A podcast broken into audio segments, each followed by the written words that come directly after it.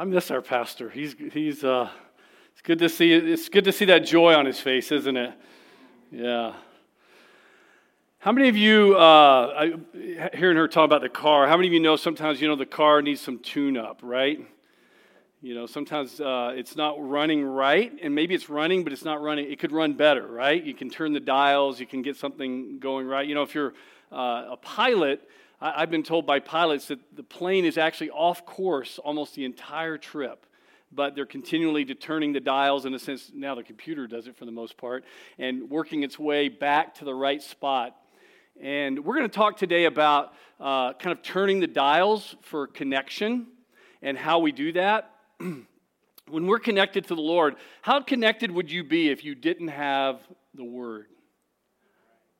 Like if you didn't have the Bible, you know, where you have the words of God speaking to you. How many times have, have you ever had the experience that you were in need of connection with God and then something in His Word just connected you? I mean, all of a sudden you're like, whoa, I am loved, I am forgiven, He's with me. You're in this room, you know, right now, Lord, I can tell. Sometimes it's the words of a song that has an anointing on it, but as you sing it, uh, you just all of a sudden you're in His presence. How many of you have had times where you needed to express something to the Lord and then you began to feel really connected to Him? You know, you just, uh, my son was telling me the other day uh, that, you know, he was in this really tough spot, but then he said he put some worship on, it began to speak to him, and he he just got on his knees and began to say, Oh Lord, forgive me. And as soon as he began to express that word, he said it was like it was like a complete different experience just came over him. All of a sudden, the presence of God, the peace of God, some broken relationships he's had. Uh, how many of you have had a word that really gave you a breakthrough, where you spoke something to God or He spoke something to you? Everybody had that experience. How about when you have a, an argument with someone? How about when you're, you know, things aren't exactly, there's dissonance. You know, y'all know that word dissonance. There's dissonance in the home. There's dissonance with your parents. There's dissonance with your children. There's dissonance between husband and wife. There's dissonance with your uh, extended family or with a group of friends or, or with your boss at work. And how do you get through that dissonance? At some point, it's usually helpful if there's a word, right? If at some point you get to that place and you can say, uh, hey, we need to talk. Every man's words that they hate to hear. Because women are usually a little ahead on this. They, they understand there needs to be a conversation. And as men, oftentimes we're like, oh, I don't want that conversation. Okay, okay, we need to have a conversation. You're right. We need to talk. And, and then once we talk, though, if we do it well, like, like we're going to learn on Saturday, how to do that well the measurement of a happy marriage is not that it doesn't have conflict. In fact, the measurement of a happy marriage is that they do conflict well, that they do it healthy, that they have a way to work through things, they have a way to talk through things. So, we're going to talk today about this idea of connection. We're going to talk about connection through words that build and words that bless, and how they create connection. Words that build and words that bless. Uh, man, this thing, once, once Barry and I talked about this, and, and we be, I began to have this on my agenda, uh, everywhere I've turned, you know, I just can't get away. It's like, like a rabbit hole of never ending revelation in God's Word about, about words. And He speaks so much about that. And so uh, we're just going to look at two main areas, but but even this, uh, this week, I was doing my Devo on Friday. If any of you are doing the Lectio Divina journal, uh, you know, of course, I opened up Friday. I said, Oh, God, it'd be great if there was something, you know, in there about my sermon, just, you know, that confirmation that you're really with me on this particular word. And immediately I opened it up, and the very first thing I was assigned to read on Friday was Anxiety in a man's heart weighs him down, but a good word makes him glad. You go ahead and put up that first uh, slide, if we have one. There we go. We're going to look at a lot of scriptures today, uh, but we're going to come back mostly to the Ephesians and the First Peter section. But this one, Proverbs 12 25, I added to the uh, uh, PowerPoint after I read that in my Devo. Uh, worry weighs someone down, but what, what lifts that person who's worried? An encouraging word. An encouraging word. So, there, there's actually a, uh, there's some ratios that have been done. I'm not surprised that, that secular science has discovered what God's word already tells us. Things that Paul, I mean, I'm sorry, things that David and uh, we'll talk about Paul later. Uh, things that David and Solomon wrote uh, way back at a thousand years before Christ, uh, but they're being discovered today. So. Uh, some of the discoveries, for example, there's a guy named Tom Rath, and, and he and another guy, Clifton, I forget the guy's last name right now, but anyway, uh, they work for Gallup, and Tom Rath is the main writer. And uh, they've surveyed over a million people uh, in 30 different nations looking for how can, we, how can workforces be more productive. And they found that there was a ratio. They call it the Losada ratio now. There's a guy named Losada that's done a lot of this research. He found that if, if a, a work uh, team had more than a three to one positive to negative ratio of words, where the words that they speak to one another are constructive and upbuilding and edifying and things that, that uh, add life, that make you feel that you've been spoken, life's been spoken to you. If there's at least a three to one ratio, uh, those work teams make more money. In fact, he found out all the way up to nine to one, uh, teams t- tended to be more effective up to nine to one. Uh, then Gallup uh, expanded that work with Tom Rath. They found all the way up to 13 to 1. That, that's, that's the, it finally ramps there. At some point, 13 to 1, you know, there's too much positivity, and there's not just, a, there's, you're ignoring too many conflicts, perhaps. Now, you can do conflicts with positivity. You can do conflicts in constructive ways. And we're going to learn about that Saturday, but we're going to kind of lay the groundwork a little bit for Saturday uh, today, just talking about words. There's a, uh, a guy named Dr. Daniel Amen. He's a Christian psychiatrist, and he has a book called uh, uh, uh, Feel Better Fast and Make It Last. It was his book that he wrote last November, or came out last November. And uh, he had on one page in there, in a chapter that's on connections of all things, of course. And I brought that note, unless I stuffed it underneath accidentally. There we go. He said, a marriage uh, is five times more, po- uh, uh I'm sorry, a marriage with five times more positive comments than negative ones is significantly less likely to result in divorce. That's called the Gottman ratio. By the way, we'll talk more about that in just a minute. Uh, and then Losada ratio uh, says that a business team with five times more positive comments than negative ones is significantly more likely to make money. That's good to know, isn't it? Uh, college students who receive three times more positive comments than they do negative ones are more likely to, to have flourishing mental health. Uh, another study that was done. So he just combined those three studies together. But the Gottman survey, let me just talk to you about that one for a moment because it's been verified over and over and over again. When it was first done, it was back in 1992. And John Gottman was this, uh, he's a Jewish researcher. So he is Judeo Christian. He speaks a lot of Christian uh, things. Uh, my wife just recently got a, a, counseling degree at the Townsend Institute. And he's, been, he's one of the guest lecturers, guest professors that comes in uh, to this um, Christian uh, uh, teaching on counseling at Concordia University. Uh, so he is, he's very tied to the Christian world, even though he's Jewish himself. And so, anyway, back in 1992, he got his researchers in a room uh, and he began to put couples in rooms. He watched them for 15 minutes, 180 couples. Had, he had his research assistants score what they heard and you know positive negative positive negative and they had they've sort of got descriptions of which kind of conversations are negative which kind of words are positive which kind of negative and so uh, then they said, okay, we're going to try to predict if they're five to one, if they're above five to one or below five to one. That was the magic ratio. Some people call this the Gottman ratio the magic ratio because it's almost like magic. If you can change your home to five to one, it's dramatic the difference it makes. Uh, so, anyway, they, they scored them. They said, okay, let's predict whether they're going to be married in 10 years. And they, they made a prediction based on 15 minutes of watching this uh, couple work on a uh, issue together in front of these researchers. 10 years later, it turned out that they were 94% right. They were able to predict after 15 minutes of watching the conversation between two people whether or not those people would be married 10 years later. In other words, 19 out of 20 times they got it right just by watching words, just by seeing the words that came out of the mouth. Now, I don't know, the ones who were positive, did they have other words in their head that maybe they didn't speak them? I don't know. Did they? But there's this incredible ratio. Well, I'm not surprised that researchers have found all this because it's in the Word of God. God said this, you know, 3,000 years ago. He said so many things, like some of these other verses here. Love prospers when faults are forgiven, but dwelling on it does what?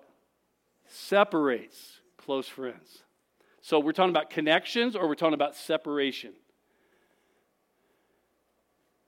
A troublemaker plants seeds of strife. Gossip separates the best of friends. So gossip is another one of those you know negative things. And what does it do? It separates. Uh, an offended friend is harder to, to win back than a fortified city. Arguments separate friends like a gate locked with bars. Now, it's not conflict, but it's how the conflict's handled. And so we're going to get into these two sections of Scripture and kind of see what God, some of God's uh, input is on how to have better words. Boy, it got really quiet in here. Is this, is this either really boring or really like really hits home? I don't know. Everybody doing really? Is, is any of you? Can your dials be turned a little bit on this? Do you think you could make some improvement on how you speak? All right. Uh, you know, in, in James it says, uh, if you'll skip two, two, two further down, I'll just go ahead and read this. Uh, it says, James chapter 1, 26 says, If you claim to be religious but don't control your tongue, you're fooling yourself and your religion is worthless. Yikes! Oh man! Ow. So, this idea of controlling our tongue, you can go back now to the uh, one before it. And we're going to look at uh, these verses. So, we're going to start with this idea of, of being uh, constructive or building up. How many of you are in the construction trade or you've done construction or you've built things? All right. How many of you are gardeners? Gardeners, some of you at least tried to grow something. How many of you tried to garden but you failed? Okay. All right, this may help you as well. All right, so so there is this idea to get a plant to grow. Like I was recently in Colorado and and they always love us to bring lemons. We have more lemons than we know what to do with. You know, we just have so many lemons. But when we're in Colorado, they're like, oh, fresh lemons from your tree, you know? And so we pack a whole suitcase of just fresh lemons. I mean, it seems silly, but to somebody in Colorado, they can't grow lemons because the environment's not right. They just don't have the right amount of sunshine mixed with the right soil, mixed with, you know, and, and the length of days. It just doesn't happen. There's no lemons, all right? So here's the thing we can ch- create a greenhouse where things flourish, or we can create a greenhouse where things don't grow. And uh, that's what we're looking at here. How do we create that greenhouse where things grow and flourish? Well, uh, Paul said it this way. He's talking to the Ephesian church, and he says, speaking the truth in love. Now, you notice I put that really big because ultimately, that is the summary of everything. If we can get that one right, all these other things kind of add up to that. So, interesting, Tom Rath's research showed this too. They found that insincere positivity was more negative to people than truthful negativity. Did you get that? So, insincere positivity was actually more harmful to people than sincere negativity. What's the best is sincere positivity.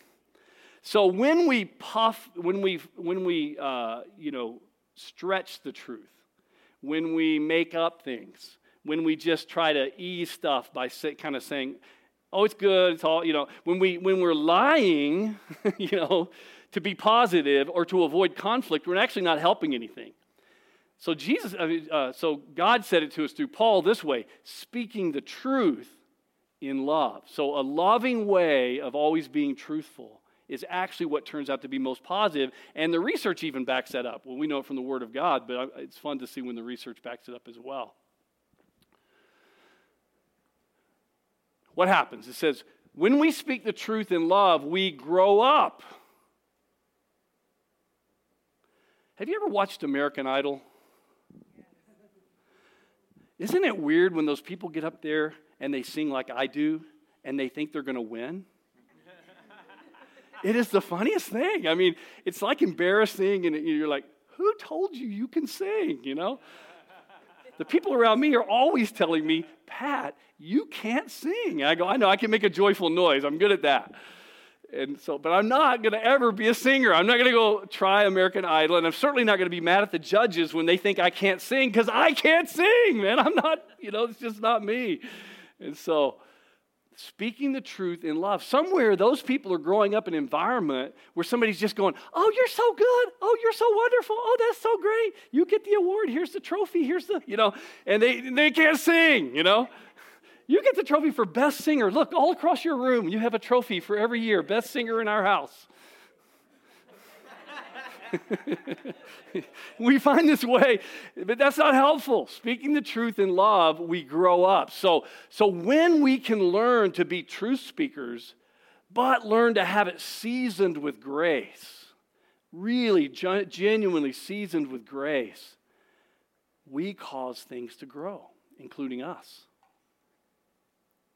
How many of you are avoiders? You would rather just avoid conflict, right? You just stuff it, stuff it, stuff it, stuff it, stuff it. Avoiders generally they will stuff it till one day there's a volcanic eruption. you know, it's like, where did that come from? All I did was put the thing on the counter, and you know, it's like, you know, but it was the putting it on the counter that was the final. You know, it's like they put up with so much, and they've not said and not said and not said and not said, and finally one day, boom, you know, it's like explosion. Maybe you could turn that dial, learn to speak sooner. it bothers me when you put that on the counter and it splashes everywhere and the coffee's all over and we, you know, could we work on that?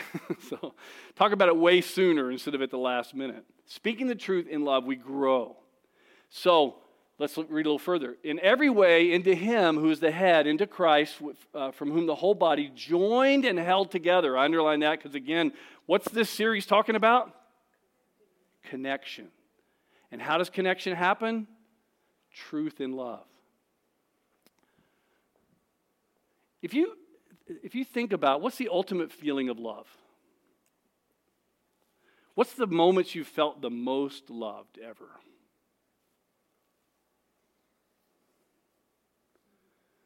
Would it, would it be something along this line? When you are fully known, you're good and you're bad, and fully loved. Have you ever had those moments where you were unconditionally loved?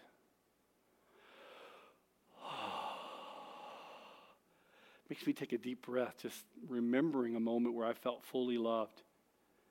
I hate, you know, sometimes you, you feel loved, but you feel like you're kind of on eggshells. They're going to figure out who you really are and you're not going to be loved anymore because you know right now they're impressed with something that's not quite true and they're kind of you know they kind of got this picture of you that's not exactly you know but oh man if they figure me out you know but when people know you and they know you like in your bull crap you know they know you in your bottom they know you in your worst and they and they love you that's so powerful. It holds us together when we're loved. When we have the truth, not some fake picture, not some fake book. We're joined and held together by that which every joint with which it's uh, held together by every joint with which it's equipped. So when the body of Christ is all functioning truth and love, truth and love, truth and love, when each part is working properly, it makes the body grow so that it builds itself up in love. So, this is the truth in love. All right, let's go a little further down in Ephesians, uh, just further in that same uh, chapter. Let's go to the next page. Let no corrupting talk come out of your mouths. I want you to notice how that's written. I almost had a corrupting word come out of my mouth a moment ago. I kind of, I kind of, I kind of uncorrupted it slightly. you know, you knew what I meant. You knew what I was thinking. It's like my brain, like, was thinking the worst kind of word, you know, for a good reason. So I'm not sure it would be corrupting because it would be uh, an accurate word, kind of. But but you have to self think about not to hide the truth, but to speak the truth in a way that's not corrupting. So, have you ever had one of those moments? Well, I'm just telling you how it is. You know, I'm just telling you, you know, just giving you the truth. you know, like you're weathering a storm of truth, but it's not really uh, building anything up. You know, it's not bringing life. Sometimes when we do those volcanic eruptions, it can be like that. You know, we're like, by the time the volcanic eruption comes forth, later we're having to go, I didn't really mean it. I just, I had that kind of built up in, you know, and I, am so sorry. Let me, can I dial that back some now? Can I say it more like it's really accurate? I don't know if I can ever forget. I can't unsee what I've seen. I can't unhear what I've heard, you know. And you're like, no, I really don't mean it the way I just said it. That was just, that was just frustration built up over time. And please forgive me, you know. Way better to not ever let those words come out of your mouth, those corrupt words, right? Those words that you have to later go, I wish I didn't say that. Uh, can I get that back? Could, please? Because people really can't unhear what they've heard. They can forgive, they can try to get past it, but it's really hard to unhear. And um,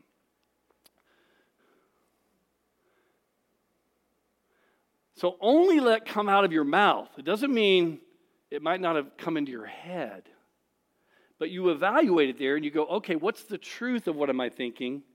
And then what would be an appropriate way to speak it so that it's truthful, but it fits the occasion and it gives grace to the one who's hearing it.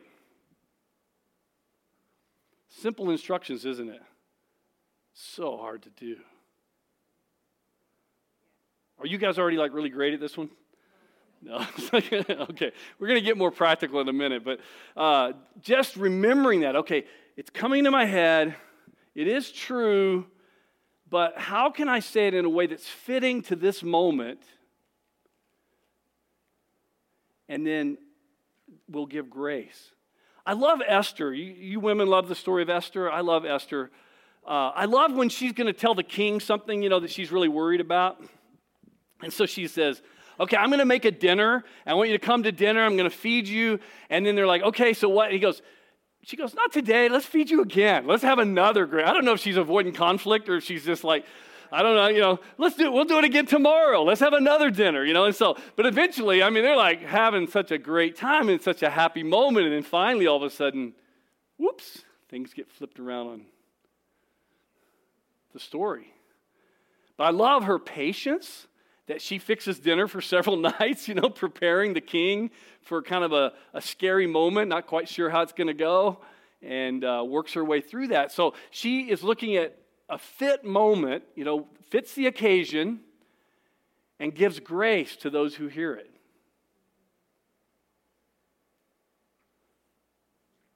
Remember that word, uh, speaking the truth in love? Y'all, y'all probably can guess what the, uh, the Greek word behind love is there. Anybody want to guess what, what Greek word is being used? There's several Greek words for love. Which one do you think is being? Agape, that's right. And what is agape? So, you know, phileo is like brotherly love, like friendship. And I mean, that's a God kind of love too. And then there's eros, which is more of a romantic love and a sexual love. And that's a God kind of love too. Uh, but agape is this weird kind of love that is very unhuman because it's a love that puts the best interests of the other person above your best interests. It's a love that is sacrificial. It's a love that says, I will lay down my life. In fact, when Jesus is describing it in John 15, he says, Greater love, greater agape has no one than this, that they would lay down their life for another. I mean, once you've given your life, you can't give anything else. You've like the ultimate sacrifice. And so he says, This kind of agape is what Jesus modeled and so when he says speak the truth in love, he's saying, have in your mind that this isn't about me getting something off my chest. This is about us growing and connecting and working through some things and getting closer to one another because we're going to come to some understandings. We're going to be who we really are and we're going to love each other through this. And so ultimately, though, I want to make sure whether I come out feeling good or not on the other end, I want to make sure that you have grace in this conversation. Isn't that how you go into every argument? Isn't that the first thing on your mind? I'm going to go in there and I'm going to extend some grace. And boy, am I going to extend some grace. you know, I can't wait to extend some grace. You know, that's. now we're kind of like, I need some grace. you know, we go into that thing. Okay, you know, we got to flip the other direction, don't we? he says, Do not grieve the Holy Spirit of God. It's interesting that he ties how we use words into grieving the Spirit. Later in uh, what Peter writes in 1 Peter, he talks about how our prayers are hindered when we don't use words right, and how our prayers are answered when we start to live this life of blessing, this life of speaking words well. We'll come to that in a minute. But, uh, but Paul writes it this way Do not grieve the Holy Spirit by whom you were sealed for the day of redemption. Uh, another reason I love that uh, he's there, just a little further down in Ephesians, uh, you know, he says, be filled with the Spirit. And then he talks about submitting one to another. And uh, I love that he says, be filled with the Spirit right before that, because I don't think we can submit one to another without the Spirit's help. I'm just a self centered, you know, jerky, arrogant guy, you know, unless I have the Holy Spirit helping. And so he's able to, to, to work humility into my life, and he's able to. And so when we're grieving the Holy Spirit, oftentimes that's that inner thing that kind of lets us know, ooh, something's not right. There's dissonance here. Lord, help me to be humble. Help me to want to give grace. Help me to calm down a little bit here and speak life into this situation. Have a conversation that uh, is five to one positive. Everybody say five to one. Okay. I was with a pastor uh, recently and he said in his home, uh, when he heard about this Gottman thing, he's a, he's a church planter, very effective, helps train other church planters, leads a large church, over a thousand people in the church. And he said when he analyzed his home, he realized that they had about a three to one negative that they were so busy correcting their children, correcting one another, trying to do everything right, and being sort of perfectionist about the way they were living life, that they, when they started analyzing their conversation in their home, they realized they were three to one negative. And no wonder they were feeling like the thing was blowing apart. They felt like their home was just like not healthy, and yet God, they were thriving in the ministry. He said they began to work. He said uh, when he was presenting this, this was uh, earlier this summer, uh, to a group of pastors. He said, I'm at a place now where our home, I would call it three to one. We're not even at five to one yet. We're still in danger of divorce. Uh, by the research that showed. But if we can get it to five to one, he said, but, but there's a momentum. And he says the positivity, the creativity, the, the, the, the joy, the laughter that's begun to enter our home since we've begun to kill that criticism thing, that perfectionist thing, that never ending, you never can get it just right thing, and begin to live over in this place of joy and positivity and upbuilding and strengthening and laughing together and encouraging each other. He said, Man, it is like uh, such a dramatic difference in our home. Do not grieve the Holy Spirit. So the Holy Spirit helps us. He can help us know. Uh, on the one hand, it's, it's warning, you know, don't grieve the Holy Spirit in the sense of like, oh crap, I don't want to do that wrong. Uh, but on the other side, it's just saying be, be sensitive to that grieving. When you realize there's dissonance, wow, maybe I, oh, maybe that's the Spirit convicting me at this moment, and then He can empower us. Uh, when Paul writes, like I said, a, a little bit after this in Ephesians, he talks about this idea in chapter 5 of being filled with the Spirit. And then he goes on to crazy thing. He says, Speak to one of those psalms, hymns, spiritual songs. Again, positivity. If you're, if you're Jacques, you can do that. he can just talk to his wife. He can just start singing her a song, you know, get the guitar out. I just want to bless you today. We're just going to bless you. She's like, I've been blessed enough, please. No, bless all of you. I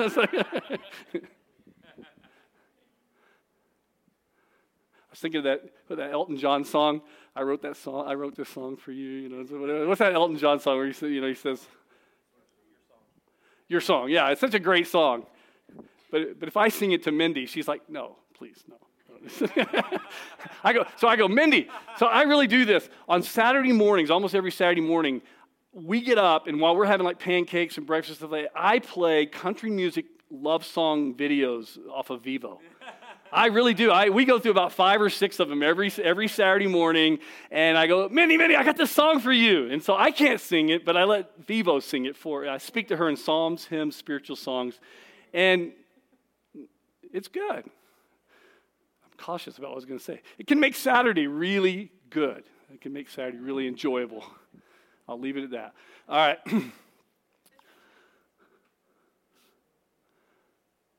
let all bitterness, wrath, anger, come on, Paul, stop, clamor, slander, whoa, put away from you, along with malice. Okay, okay. it's like, those, those are very overlapping words, but they, they mostly have to do with wanting harm for the other person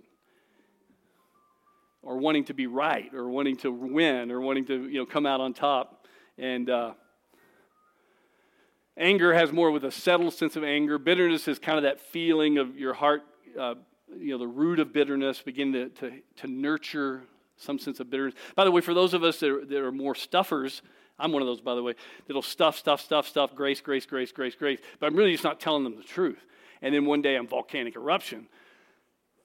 Uh, bitterness is what I'm doing. I'm letting the root of bitterness grow even while I'm covering it up. Oh, got dirt over that root. Nobody sees that root. Nobody knows that root until finally the root's like.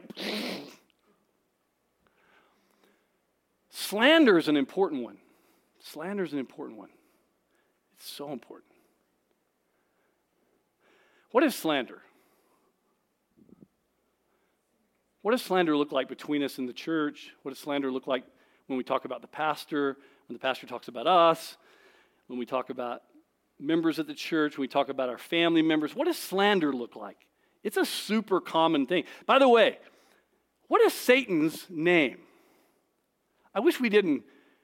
Uh, it's Diablos and it's uh, Satanos. And at this exact moment, I'm forgetting which one's which. But one of them means slanderer. I wish we would just go ahead and call him slander. I wish all the New Testament, I mean, all the English translations, instead of giving us the, the anglicized version of Diablos, devil, and the anglicized version of, of Satanos, Satan, I wish it would just go ahead and give us the English meaning of his name, slanderer. Slander, that's his name. And so we slander one another all the time. Here's how we do it the, we go, but you said, but you always. I know what you're thinking. You know, and we, we impose on someone something that may or may not be true. In any degree where it's not true, it's slander. Any degree where we impose something on someone that's not true, we are slandering them. We're Satan. We're sat, I think it's Satan. That's one. Somebody look that up and help me. God, I should know that. I'm sorry. My Greek is failing me at the moment.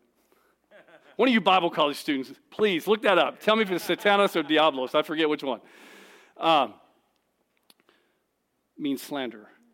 But when we are giving half truths, big old fat lies, they're easy to see. The fake news stuff is the half lies, the half truths, the, the kind of, it's sort of true, it's in the ballpark, and we do that to one another and it, and it pollutes our relationships. So when he says here, don't slander, I mean, the bitterness, wrath, anger, clamor, we kind of all feel bad if we do any of those, right? We're like, oh man, I shouldn't have raised my voice at you. I'm so sorry. I, I can't, what was going on? I'm, just, I'm so exhausted. I just, you know, or whatever. You know, we, we know we've done wrong. Please forgive me. But slander, we don't know we've done wrong a lot of times. We are just slippery. We just, this devil comes along and goes, you know, she's thinking this and she's thinking, you know, she's, and, and for long you're like making some sort of an accusation that's kind of true, but it's not really the truth. That's slander. How do we fight slander? I'll just go ahead and give you one of the tools that's so helpful. It's called I over you. Or I love the way Brene Brown calls it the story I'm telling myself. So, when you're having a conversation with someone, instead of saying what they, instead of telling them what they're meaning, or even what words they used, because the words they use may or may not have been a good expression of what they really believe in their heart. So forget the words. Words don't matter. Words are just symbols. But you're trying to get what's the meaning behind those words, what's going on there. And so when we're having that conversation, we're saying, uh, okay, here's what I'm experiencing. It seems to me that, that when I spill my coffee every morning, stirring it, that that's building up frustration in you. Yes, you got it right. so, you know, oh, okay. So at least we're, we're clear so far on that. All right. Uh, and it seems like you think I'm a messy person. Well, that might be true, but, but really, it, you know, we're all a little different, but could we work on the coffee thing? It's just every morning's really bothering me, you know. So then all of a sudden you're having a conversation about something and it's real, it's genuine, it's not this thing about messiness that goes beyond that, that, you know, is, is expanding and making it a half truth. And then suddenly it's a half truth, fighting a half truth, fighting a half truth, and, and there's no help in that. Is that making sense? Yes. Sorry, my illustration about coffee is not the best one, but. Um, so I over you, you say things like, here's my experience. Here's what I'm, here's what I'm thinking. In, in the way Brene Brown says it, I love these words. Mindy and I have adopted these in the last six months. Okay, here's the story I'm telling myself. And I'll tell her, you know, what's going on in my soul that I, that I think, you know, that's causing dissonance between us or causing some sort of problem or, uh, or is my own experience of, of feeling uh, not enough or feeling uh, you know frustrated about something whatever. But anyway i start telling here's the story i'm telling inside of my head and she'll you know nine times out of ten it's a slander. I have slandered her in my head or she slandered me in her head because i'll go wow i had no idea that you were experiencing that this way. That is not what i'm thinking at all. That's not my experience at all you know? And so suddenly we're able to truth in love. Peace. Understanding. Make sense? Yes. All right, we'll keep moving. Let slander be put away from you along with all malice. Malice meaning you have bad intention of the other person. Uh, be kind. So that's, a, that's an antidote, is kindness. Tenderhearted forgiving one another. So, tenderhearted is a, an important word there because uh, in the Greek it literally means like what it means in English. It's like the words tender and hearted. And so it has this idea you know, when you start to have that callous with another person and you start to, like, we're not good. And when you know somebody, uh, we're just not good. And so, whether it's a spouse or a child, or uh, you know, you have to wait for that right moment, the right occasion when you can, when, when it can give grace, when you can speak the truth in love. But you're like, hey, we need to work through something, man, because things aren't right between us. What's going on? Here's the story that is in my head. Is this what's going on? And you, you know, you tell the story in your head. But when you say it that way, you say, This is the story in my head, you're giving them freedom to tell you the truth. You're not, you're not putting on them what they believe. And so uh, that tenderheartedness can begin to just uh, uh, it, it, it's like the alarm system. Something's not right. My heart's feeling callous. My heart's feeling hard. My heart's feeling like I don't want to be in the same room with that person. Some of y'all felt that way when you came to church today, right? Was there somebody you're like, they're sitting over there? Okay, I'm sitting over there. Hope not. Only when you only Thanksgiving is coming, you know. So there is going to be a moment when you're going to be in one of those rooms.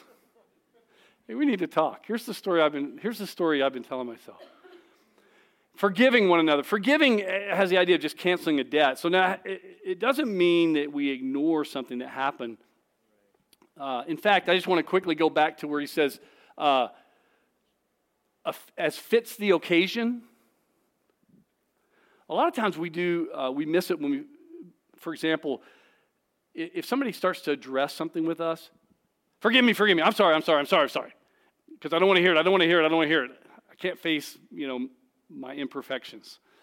So don't tell me, don't tell me, don't tell me. just forgive me, yes, sorry, sorry, sorry, sorry.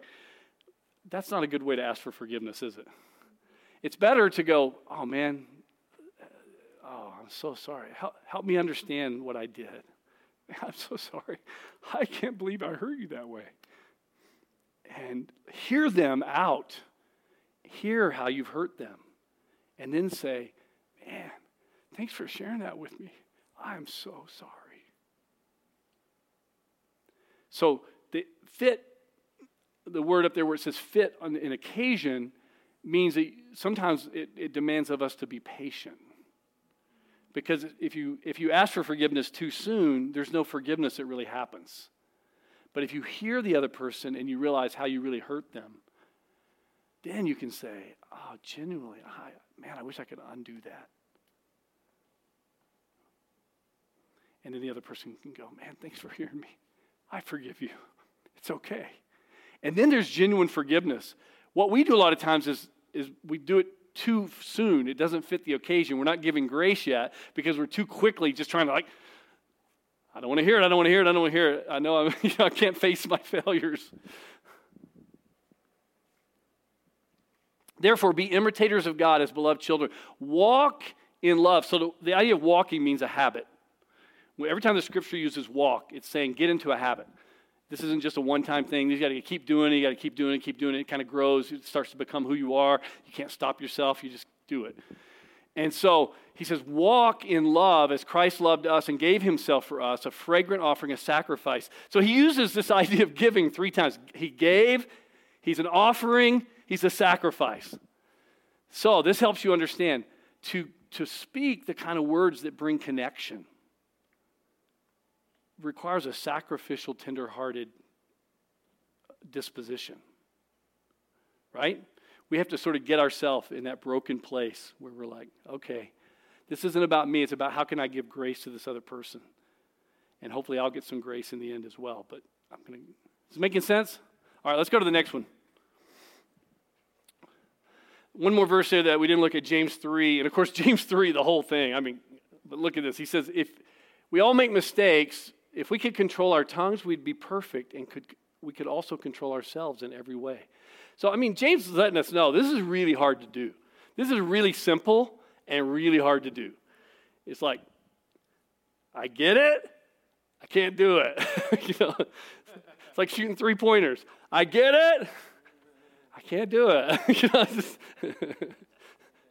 All right, let's go to the next one.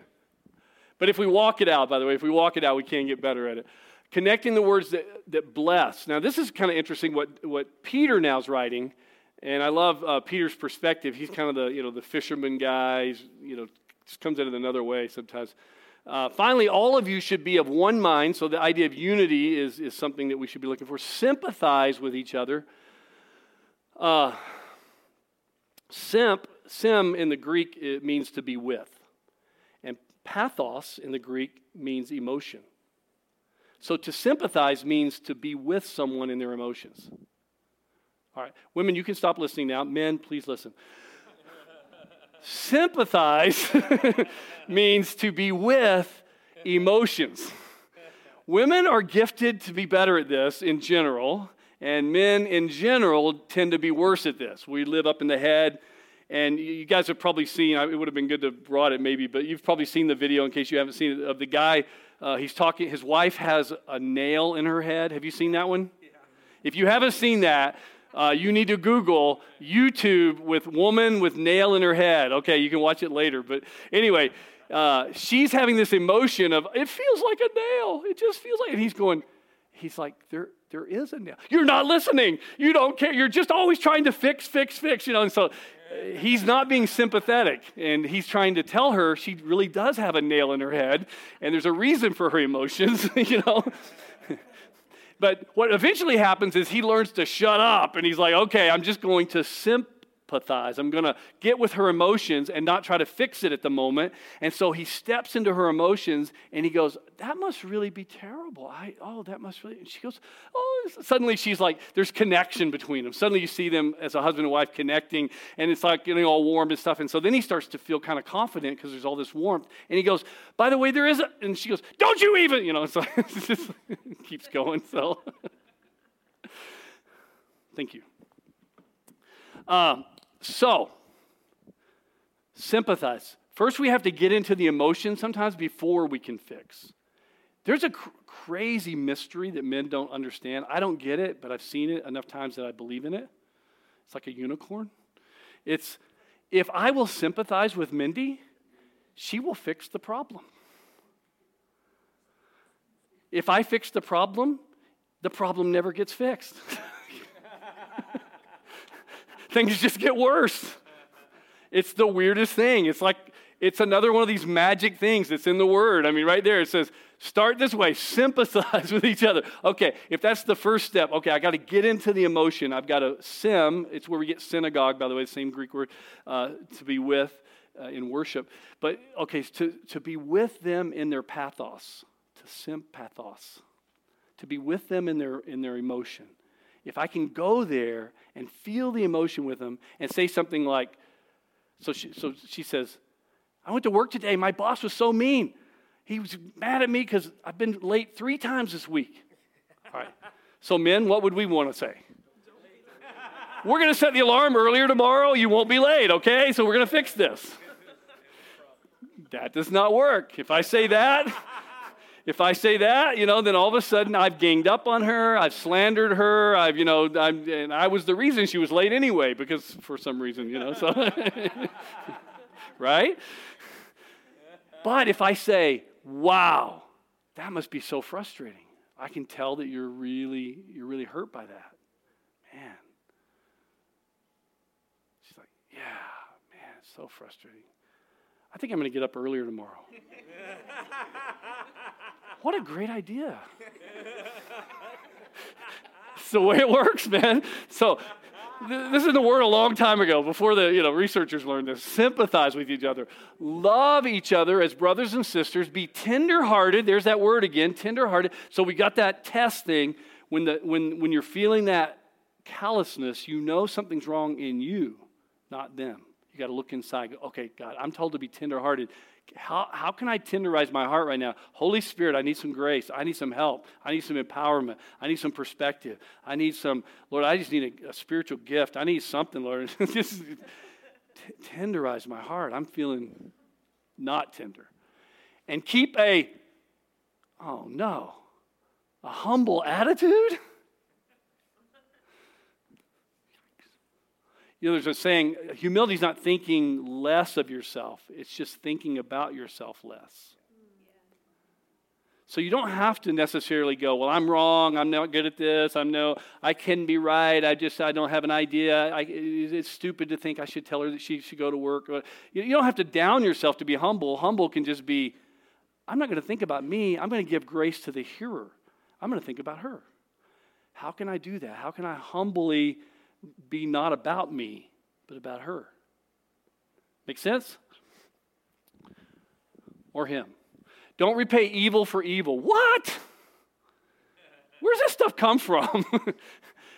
like Romans 12 when he says, Bless those who curse you. And when Jesus is in the Sermon on the Mount, he goes, Even the lost people, you know, love people who love them, but love your enemies. What? Holy Spirit. I need some Holy Spirit, man. I need a lot of Holy Spirit. Help me. This is impossible stuff. Don't retaliate with insults. So let's say that at the you don't want to be going, hey, you're supposed to be blessing me right now. you know, if if if he's not blessing you, just start blessing him anyway. Oh, you're so handsome when you get kind of up like that. You know, kind of.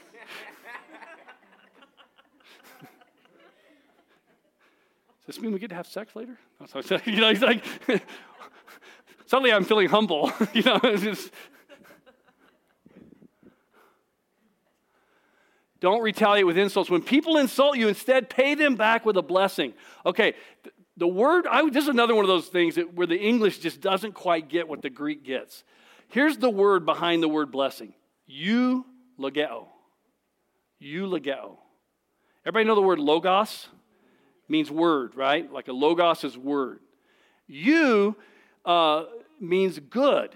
So, like, uh, it's actually the, we kind of put a V with it. Evangelism is uh, the angel is a messenger, and evangelism is a good messenger or a good word. So that we call it the good news or the gospel. But it's that same word good at the beginning. So, eulogeo. When do we hear a word that sounds like eulogeo? A eulogy, right, when people die. So finally, we're going to be five to one, all right? At most funerals, you're at least five to one. You know, it's like, he was kind of an ass. I mean, he was kind of a jerk, but. Man, I need to listen to my own preaching, don't I? I was like, that is a Bible word, by the way. It's in there a number of times. Exactly. That's why we use it. Exactly. Sorry, it came to mind because I was at that funeral once.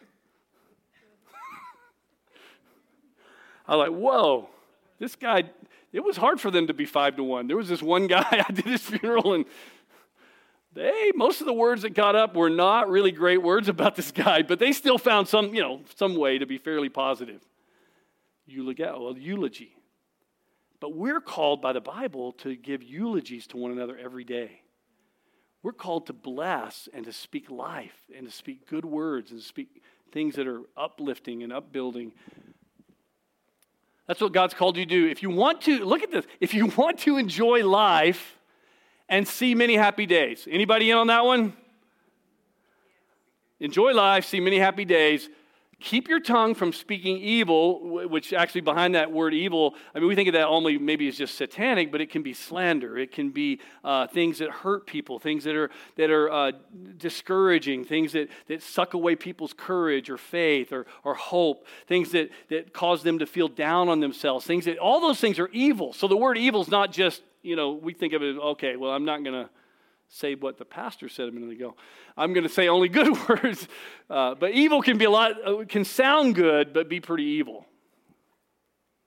And your lips from telling lies, again, we got to go back. We can't just make this stuff up. You can't just go, you can't just give people fluff. You can't just be speaking all this fluffy, fluffy. Oh, you are going to win American Idol. That is not what the Bible is telling us to do. It's telling us to find the truth about them, their destiny in God, their goodness in God, their character in God, the, the way God's designed them, the, the great things that can be celebrated and lifted up, to find those things, but the true things, turn away from evil, do good, search for peace, and work to maintain it.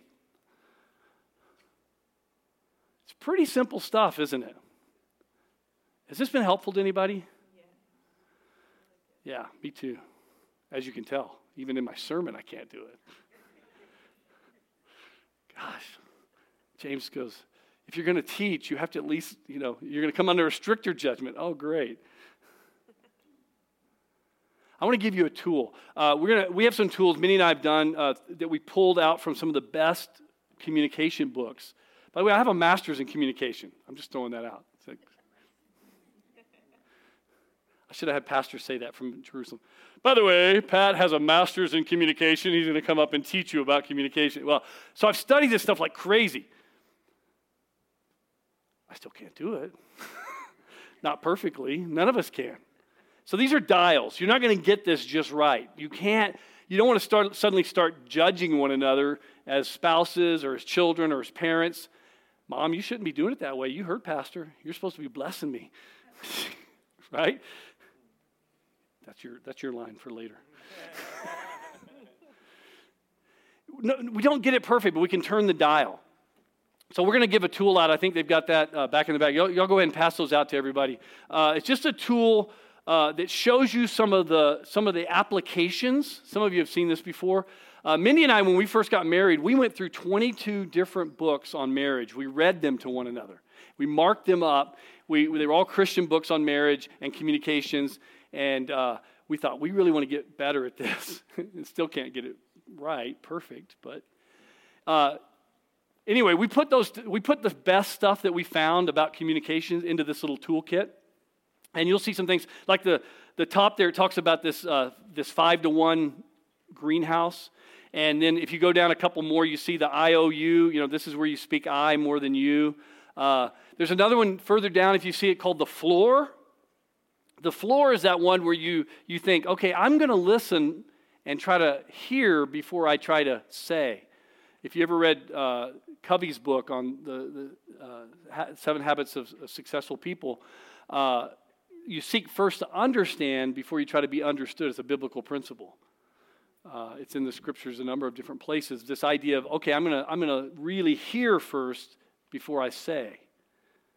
And so the floor is a tool to do that. It's a way to kind of get yourself to shut up and go, Here, I'm going to give you the floor. I really want to hear what's going on. I want to try to understand.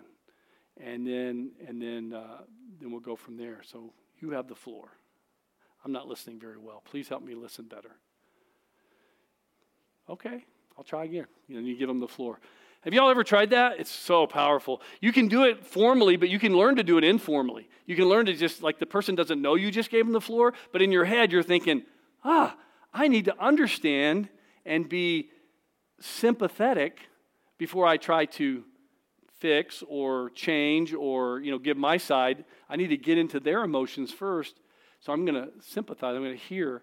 And uh, you can just learn. I mean, when I, it's the crazy thing. Sometimes I'll do it with Mindy, and, and, like I'm not noticing she's trying to tell me something, and then she starts to say it, and, and I'm like, okay, yeah, whatever. And I, I'm, you know, sure, honey, sure, whatever, you know. I'm watching the game right now. It's football season. Sorry, I'm running late. Okay, I got to get you guys out of here. It's football season. All right. Um, but then if I notice I'm doing it, I go, oh, I need to give her the floor. And so she doesn't know I'm doing it. It's like a secret floor. And I'll turn and I'll go, could you tell me that again? I wasn't paying attention. And I lean over and I start looking her in the eye and I start repeating back to her the things she's saying. And I, I, I kid you not, so many times she'll go, That was such a good conversation.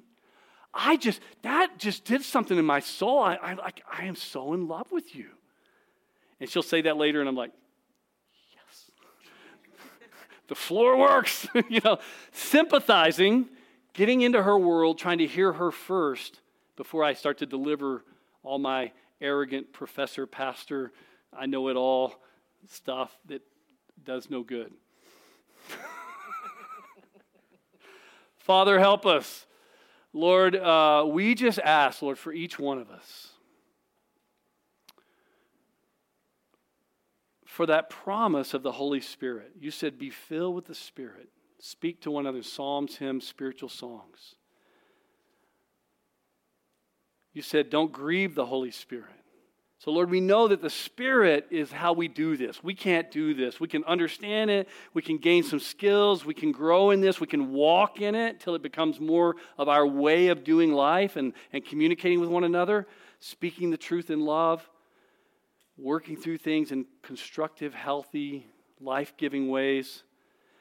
Lord, we can grow in that, but only by the Spirit's help. We need you, Lord, to give us the grace to do this. So, Lord, I pray for the next time we start to grieve the Holy Spirit, that there would be an awareness in our souls of that. We're asking for that right now, Lord, that we would aware, be aware suddenly of a dissonance, that we are losing some tenderheartedness, that there's something that's happened, and we can make an adjustment at that moment and, and pull back from where we were headed and move into a sympathy, move into a hearing, move into a grace, move into guarding our mouths and then delivering the fit word at the right moment that brings grace to the hearer.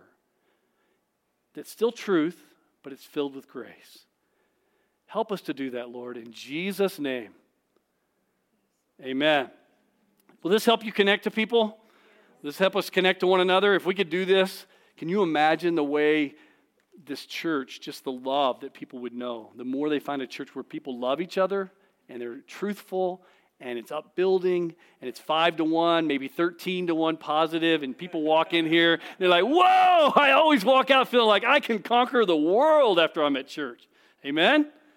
Amen. All right, stand up and you are dismissed to go conquer the world.